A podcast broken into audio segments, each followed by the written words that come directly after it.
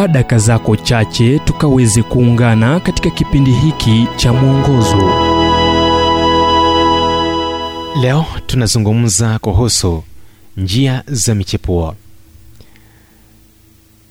Kitabu cha kutoka mlango wa 13 mstari wa 17 kinasema ilikuwa hapo farao alipokwisha kuwaacha watu hao waende zao.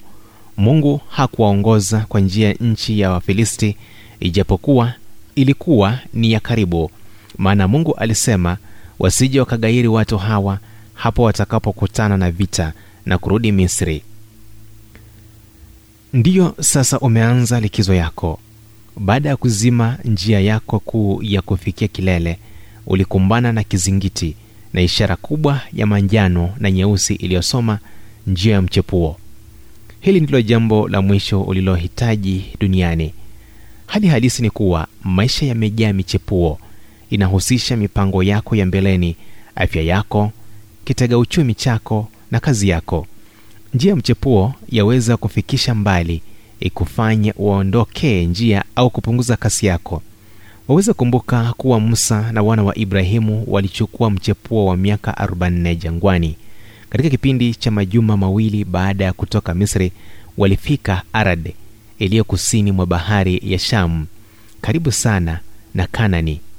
Kisha wo ishara mchepuo iliyowaelekeza jangwani badala ya nchi ya maziwa na asali. Njia za mchepuo mara nyingi hutulazimu kuuliza kwa nini? Zipo sababu kadhaa. Kwanza mungu ana mpango mwema ule usioweza kuona wala kufikiria mungu alikusudia kuondoa umisri mioyoni mwa watu wake ili kuruhusu kanani ikite mizizi. Pili baadhi ya matokeo tu ya kuondokea njia. Ulikuwa ukizungumza ukikaa tu bila kazi au kuota mchana hata ukakosa kuiona. Ila ulipoitambua ulikabiliwa na mchepuo ambao ulikuwa wa kumaliza wakati na wa kipindi kirefu. Matokeo ya makosa yako wala si ya mungu tatu kuna hali ambazo huwezi dhibiti.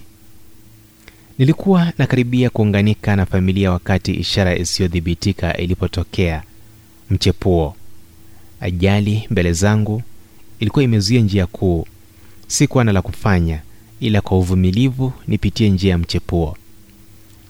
Kisha nne michepuo huzaa ukomavu katika maisha yako kitu ambacho utashukuru tu wakati ukikumbuka majira katika maisha yako yanakunyosha kukufunza yanakupa unyenyekevu na kukuongoza mahali ambapo mungu anataka uelekee. Ujumbe huu umetafsiriwa kutoka kitabu kwa jina strength for today and bright hope for tomorrow kilichoandikwa na dr harold sala wa guidelines international na kuletwa kwako nami emmanuel oyasi na iwapo ujumbe huu umekuwa baraka kwako tafadhali tujulishe kupitia nambari 722331412 ni 722 331 412